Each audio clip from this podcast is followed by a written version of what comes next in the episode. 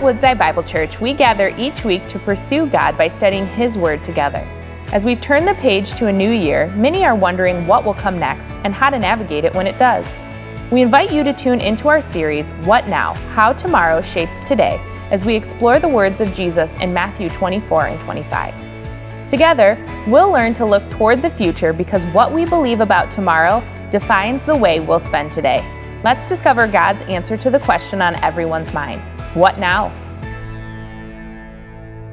So, this morning we're starting a new sermon series in the book of Matthew, Matthew 24 and 25. We're going to be spending the next seven weeks in the book of Matthew 24 and 25. And what we're looking at is the question of what now?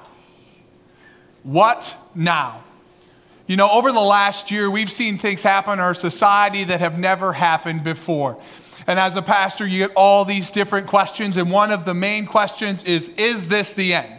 Know, you're watching YouTube videos that say the vaccine is the mark of the beast, and YouTube videos that say that the Lord is coming within this last year.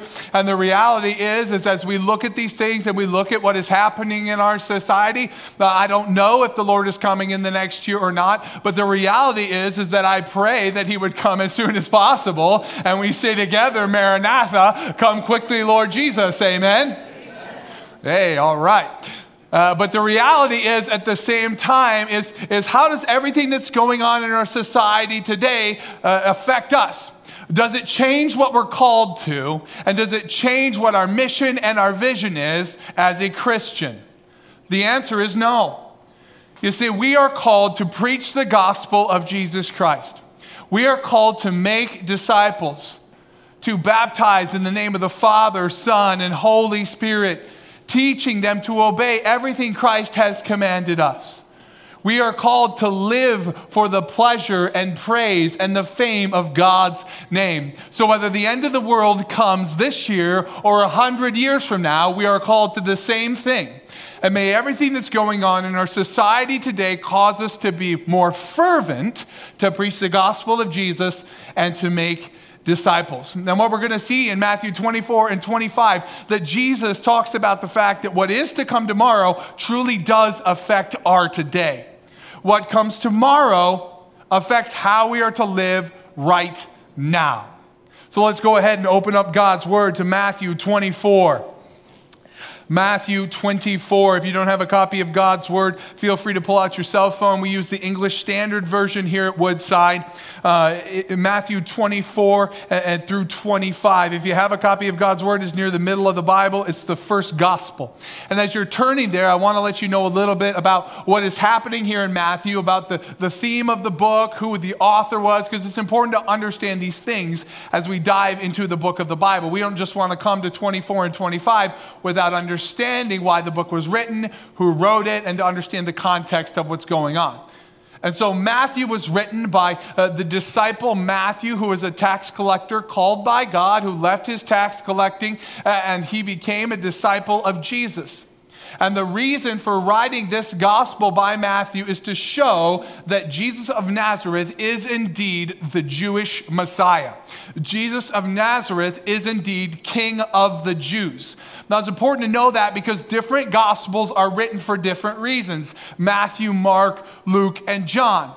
And that's why they look different. That's why there's different historical accounts shared or they're spoken in different ways. And the book of Matthew is written to show that Jesus is indeed the King of the Jews. Jesus is the Messiah. So we have to understand that as we come to our text today we have to also understand that Jesus has just gone in and to the temple and he has, he has talked to the Jews and he has condemned them and he's proclaimed woes upon them before we get into our text today. So let's go ahead and we will join Jesus as he's leaving the temple in Matthew 24 1 through 14. Jesus left the temple and was going away. When his disciples came to point out to him the buildings of the temple, but he answered them, You see all of these, do you not? Truly I say to you, there will not be left here one stone upon another that will not be thrown down. As he sat on the Mount of Olives, the disciples came to him privately, saying, Tell us when will these things be, and what will be the sign of your coming and of the close of the age? And Jesus answered them, See that no one leads you astray. For many will come in my name, saying, I am the Christ, and they will lead many astray. And you will hear of wars and rumors of wars. See to it that you are not alarmed, for this must take place, but the end is not yet. For nation will rise against nation, kingdom against kingdom. There will be famines and earthquakes in various places, and all these are but the beginning of the birth pains. Then they will deliver you to tribulation and put you to death. You will be hated by all nations for my name's sake, and then many will fall away and betray one another and hate one another. And many false prophets will arise and lead many astray. And because lawlessness will be increased, the love of many will grow cold. But the one who endures to the end will be saved. And this gospel of the kingdom will be proclaimed throughout the whole world as a testimony to all the nations, and then the end will come. So, as we look at the word of the Lord today, as we look at the text of Scripture, there's three different things. We're going to see Jesus telling his disciples uh, about his coming and about, uh, about what's about to happen to them in their society. You see, he's going to be talking about three different things. First is the great destruction. This is referring to the destruction of the Jewish temple in AD 70. The second is the great deception that there will be many who will come who claim to be Christ and who will try and lead God's people astray. And the third is the great declaration that those who endure to the end will be saved and the gospel of the kingdom will be preached. So let's go ahead, let's dive into the great destruction as Jesus talks about the destruction of the temple. And so Matthew 24 1 starts out by saying, Jesus left the temple and was going away. Now, we have to understand uh, a little bit about uh, the, the structure of uh, the area that Jesus is currently in. I want to show you a picture of that so you understand uh, what's about to happen. Uh, because what we have in Jerusalem is we have the Temple Mount. This is where the temple would have sat. Now, uh, down through there is what's called the Kidron Valley, and it leads up to what's called the Mount of Olives. Now, the majority of Matthew 24 and 25 is actually taking place up on the Mount of Olives. This is called the Olivet Discourse. What that means is that it was a teaching that was taught on the Mount of Olives. And so, what happens here is Jesus and the disciples are over here by Temple Mount, and Jesus is leaving the temple. Now, it's important to understand what has just happened in uh, 23 37 through 39. Jesus has said this to Jerusalem. He says, O Jerusalem, Jerusalem, the city that kills the prophets and stone those who are sent to it. How often would I have gathered your children together as a hen gathers her brood under her wings, and you were not willing? See, your house is left to you desolate, for I tell you, you will not see me again until you say, Blessed is he who comes in the name of the Lord what Jesus is doing here is he is signifying that the temple is no longer relevant. He's signifying that the temple is no longer the place that the glory and presence of God resides. The Jewish temple is no longer where the Holy of Holies is. And if you think about this, this is a massive statement because if you look throughout the entire Old Testament, the temple and the tabernacle, it is the center of Jewish life. They determined all of their festivals upon it. Their calendar was built around it. Their lives were based upon it. And so, for Jesus to say that the temple is no longer relevant and it is desolate is a massive statement.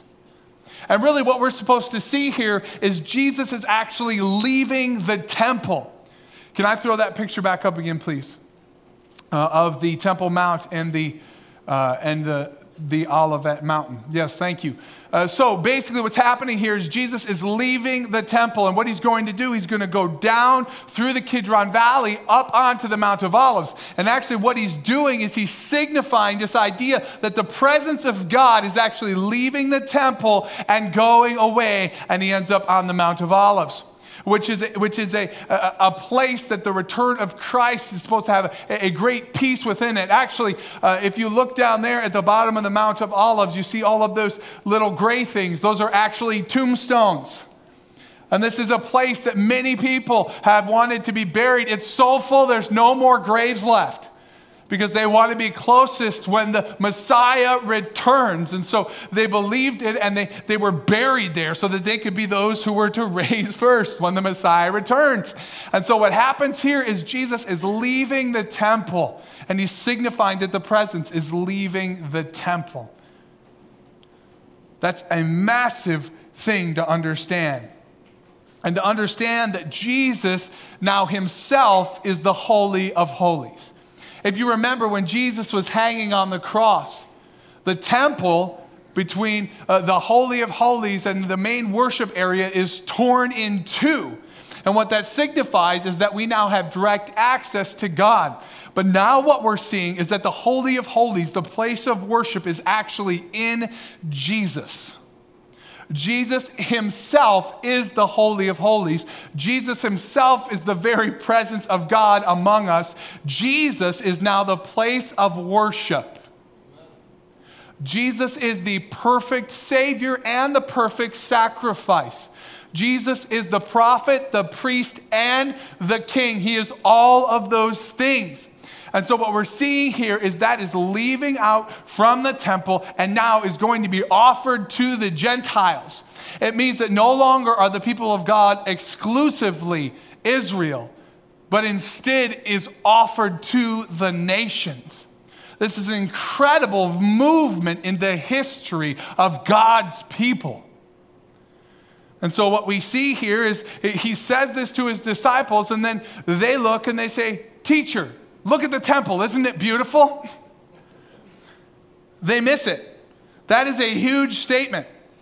He's just proclaimed these woes. And now he's leaving the temple, and the disciples turn around and they say, Teacher, look at these great buildings and stones. Now you can't blame them because honestly, the temple was incredible. The temple was the greatest structure in the Middle East in that day. Now, you have to think most of the stuff that was built in that area was one story. They didn't have skyscrapers like we do today, and the temple was absolutely massive. So you can imagine the disciples, they're just in awe of the temple. But Jesus, he responds to them. And it's so interesting what he says here. He says, there will not be left here one stone upon another that will not be thrown down. They say, Look at the temple, Jesus. Isn't it amazing? He says, uh, Listen, that's going to be destroyed. It's going to be completely obliterated. Now, for a Jew, that's a huge thing to say. That this incredible architectural structure that is the center of their society is going to be destroyed. And this is actually fulfilled in AD 70 by the Romans. They go in and they absolutely destroy the temple. An urban legend actually says that they pried the rocks apart in order to get the gold that had been uh, melted in between as they laid gold on the temple. Every stone was taken off from another, and it was absolutely obliterated and destroyed. Jesus' word was fulfilled. Now imagine being the disciples and having Jesus say this to you. And Jesus leaves. He states this, drops the mic, walks off, goes down the Kidron Valley, goes back up to the Mount of Olives. And we don't hear anything from the disciples until they're on the Mount of Olives. And this is quite a long walk. So you can imagine what's happening along this walk. The disciples are talking to each other like, Did you hear what he just said? He said that the temple is going to be absolutely obliterated. We should probably ask him some questions. You ask the question. No, you, I don't want to ask the questions. And so we, we come and they're up on top of the Mount of Olives, and Jesus is sitting down there. And this is what it says. As he sat on the Mount of Olives, the disciples came to him privately, saying, Tell us, tell us when these things will happen and what will be the sign of your coming and the close of the age. You can imagine this. The disciples were like, Jesus, come here, man. We want to talk to you for just a minute. You just said they're going to destroy the temple. Okay, so, well, that must mean that you're going to reign now, right? You're going to take your throne. You're going to destroy Rome. You're going to rule. Because that's what they saw the Messiah as, is this great deliverer who would come and deliver them from the Romans and the persecution of the Romans and rule and reign in Israel would be this great power. And so they say, tell us the signs. What's going to happen? How are we knowing that this is the time for the close of the age? And Jesus answers them, see that no one leads you astray.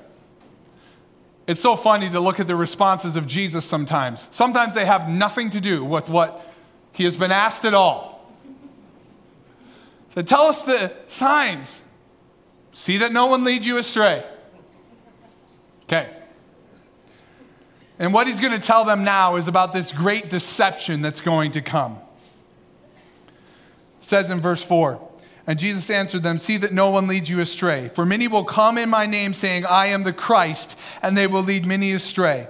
And you will hear of wars and rumors of wars. See that you are not alarmed. For this must take place, but the end is not yet. For nation will rise against nation, and kingdom against kingdom. There will be famines and earthquakes in various places, and these are but the beginning of the birth pains. They say, Tell us when this is going to happen. Tell us about the signs of when this return and this rule is going to happen. He says, You need to be aware that no one leads you astray.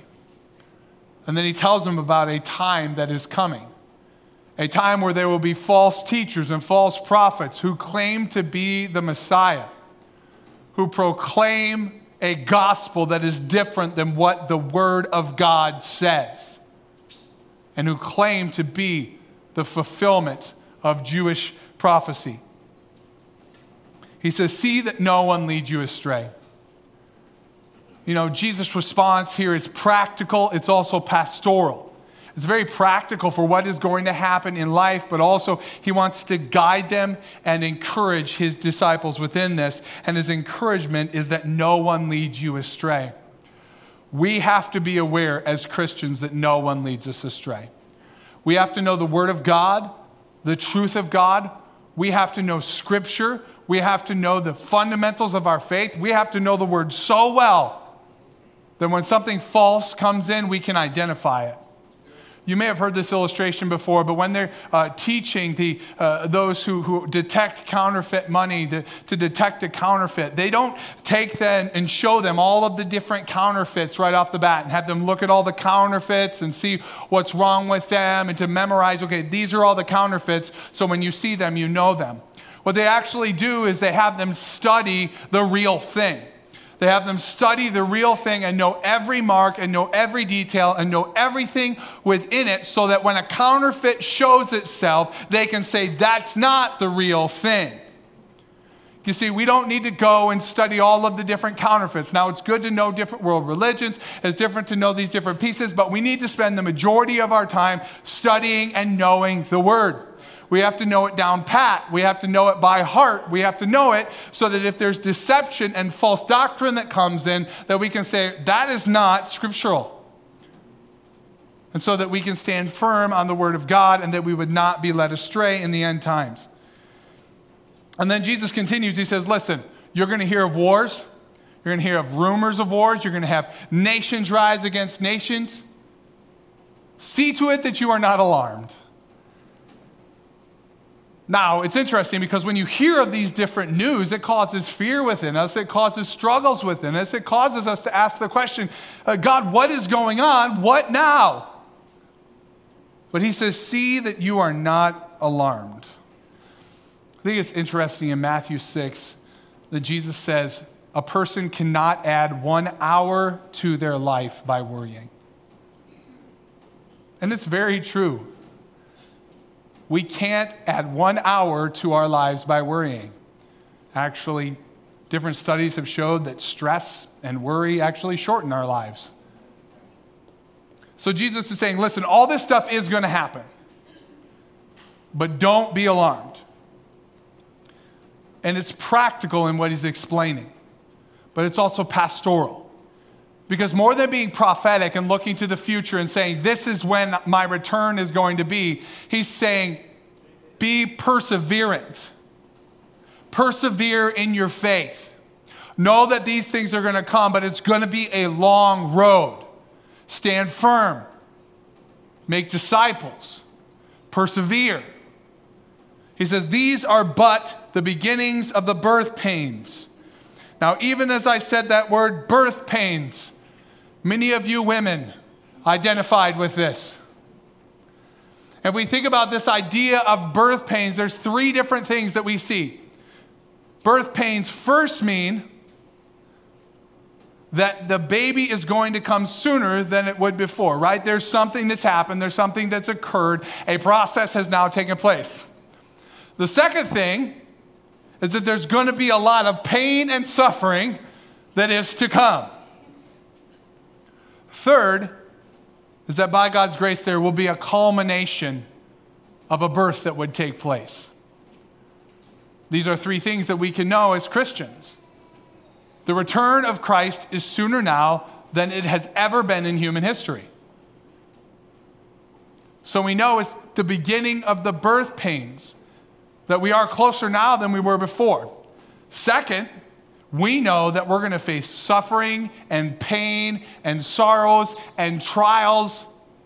It's all throughout Scripture. And finally, we can look forward to a day when Christ returns, though, when there is that final culmination. To persevere, looking forward, knowing that the birth of a new heaven and a new earth is going to occur.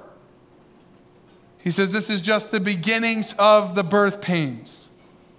He says, persevere, continue forward.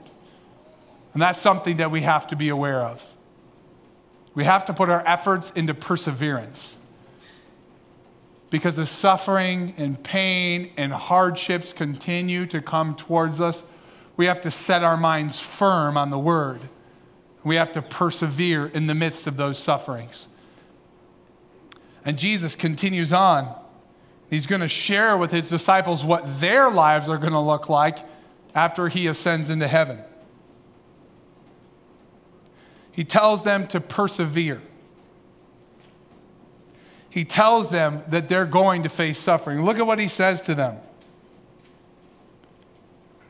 He says in verse 9, Then they will deliver you up to tribulation and put you to death, and you will be hated by all nations for my name's sake.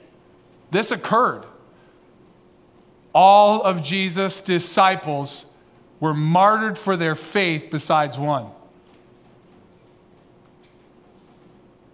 That's one of the greatest testimonies of the Christian faith is that every disciple of Jesus Christ died for their faith. You don't die for something that you don't believe in. You would think that one of them would have recanted of faith, said that was false, but it was true. So they had to stand firm. Jesus predicted it. And it happened. They were hated. And they were killed. They were martyred. You know, it's interesting because as we look at this text, we live in America. And things have happened in America in the last year that we've never really experienced. But if we step back for just a minute and take a global perspective and we look at the rest of the world, there is suffering and tribulation and persecution for Christians throughout this world. If you think about northern India, Christians are killed and persecuted for their faith. If you think about the Middle East, Christians are killed and persecuted for their faith. If you went to those places right now and said, Are we in the Great Tribulation? They look around at their suffering and their persecution, and they may answer yes. The reality is, is this has been true of Christians from the beginning of the establishment of the way, which is what the Christian faith was called. There's been suffering and persecution and hardships. Yet Jesus says that we can take heart, for he has overcome the world. And we can persevere persevere, which means to persist in doing something despite difficulty or delay in achieving success. It means to set our minds firmly on Christ, to realize that there will be great deception. You know, one of the greatest deceptions and teachings that face our culture today is the prosperity gospel. What this teaches is that Jesus only wants you to be healthy and wealthy. He only wants all of the best things for you, meaning monetary gains. What this teaches is that Jesus would never allow suffering to face your life, sickness to face your life, and those things all exist outside of God's control. That's simply not what the Bible says. Jesus says that we are going to suffer. And we suffer not for what we've done wrong, but for what we're doing right suffering of the righteous servant of Christ. Jesus suffered, though he was perfect. He was hated, though he came down to die on a cross for the sins of all those who put their faith and trust in him. We have to set our minds to face trials, to face hardship, and to know we're going to stand firm. Because Jesus says, as this lawlessness increases, many's love will grow cold. What that's saying is society around you is going to continue to love God less and less and less. The principles of God are going to continue to go away, and people are not going to love each other. That's what's going to happen. And as that occurs, we can know that the return of Christ is closer than it was before. We can also know that, as Jesus said, if they hated me, they will also hate you. And so we need to learn and know to persevere. That is the great declaration of Christ is that there will be suffering and persecution that comes. And all of this was fulfilled in the life of the disciples. And we continue to see it played out today. He says in verse 13, But the one who endures to the end will be saved. Perseverance in the faith is a mark of those who have been saved. Perseverance in the faith is a marker of those who have been redeemed by God. So, brothers and sisters, persevere in the faith. Stand firm in the faith. Those who endure to the end will be saved. And if you don't know Christ as your Savior today, don't play Christianity because you will only go so far in playing Christianity before your love grows cold because of the suffering and persecution that is going on around us. Think about the parable of the soils. There are those that receive the word, they spring up, and then they're, uh, they are scorched out when the sun comes out, which is persecution and suffering because they're not rooted. If you've never truly surrendered your life to Jesus Christ today, is the day. Don't count on your parents' faith to save you. Don't count on your church attendance to save you. Don't count on your tithe to save you. Don't count on your scripture memory to save you. Don't count on coming to church on Christmas and Easter to save you. Don't count on saying you're a Christian on Facebook to save you. Don't count on, I pray once in a while when I'm in trouble to save you. Don't count on your good works to save you. Surrender your life to Jesus. There was a beautiful story this last week that I received in an email. It's from a gal in this church. She's actually getting baptized next week. She grew up and she knew God. Throughout her life, she would have said she was a Christian. Yet, as she learned what it truly meant to give her life to Jesus over the last few years, She came to a realization that she'd never truly surrendered and made him Lord of her life. And just a few weeks ago, she surrendered her life to Jesus. And next Sunday, she is standing before this congregation and proclaiming that Jesus Christ is Lord. And I live for him from this day forward. If you've never surrendered your life to Jesus, today is the day. Because while we will face struggles and sorrows and pain, we will also have joy and peace, freedom, peace that passes all understanding.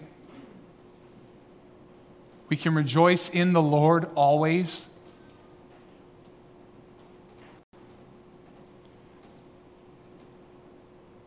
The reality is is that God will give us the strength to persevere. God will give us the strength to endure to the end. Yet we must surrender our lives to Him. If you know Christ as your Savior, if you love God, if you love His Word, if you love His people, and you're fearful, do not be afraid. For the Lord your God is with you wherever you go. He has said, In this world you will face trials, but take heart, I have overcome the world. Greater is he who is in you than he who is in the world. That God is our firm foundation. That God will uphold us with his mighty, righteous right hand. Jesus said to his disciples, When they come and they put you before the trials, do not be fearful because I will give you the words. I will be with you. And Jesus, as he closes out this passage, he says that the world's going to continue to turn their backs on God. Even those who are within the church, their love will grow cold. Yet those who endure to the end will be saved. Will be saved. It is going to happen. You will be saved.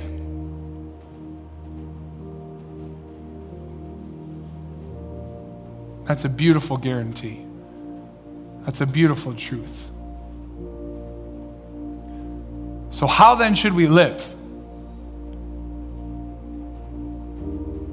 Well, we live each day as if it is our last, because we are not guaranteed tomorrow. The Word of God says that life is but a vapor. Yet we do not need to fear death Paul says, For me to live is Christ, and to die is gain. See, for the Christian, the reality is, is that death is a doorway to everlasting life. My encouragement is do not fear those who can destroy the body, but fear him who can destroy the body and throw your soul into hell. That's what Jesus said. So if you don't know Christ today, surrender your life to Christ. If you're a Christian, make a commitment today. Make a commitment to stand firm. If you are a parent, make a commitment to raise your kids in the Word of God. Raise the next generation to be a generation that knows the Word of God so well it can identify all the counterfeits a generation that may face suffering and trials, but can stand firm knowing that the Word of God is the truth. Grandparents, you may be the only influence of Christ in the lives of your grandkids. Use those opportunities to raise them in the Lord. Pray for the next generation. Teach the next generation. Preach the gospel to your neighbors. Live out our faith in love for one another. Stand firm. Proclaim his truth. Because the gospel is going to be preached. And it is the very power of God unto salvation. So, whether the world ends tomorrow or the world ends a hundred years from now, tomorrow let's go tell someone about Christ. Tomorrow, let's fan the flame of our relationship with Jesus by reading and studying His Word. Tonight, let's pray over our children. Tonight, let's pray for the salvation of the unbelievers in our neighborhood. Today, let's ask the Lord how He wants us to invest into His kingdom. Because tomorrow's reality will change today's actions. So may we stand firm,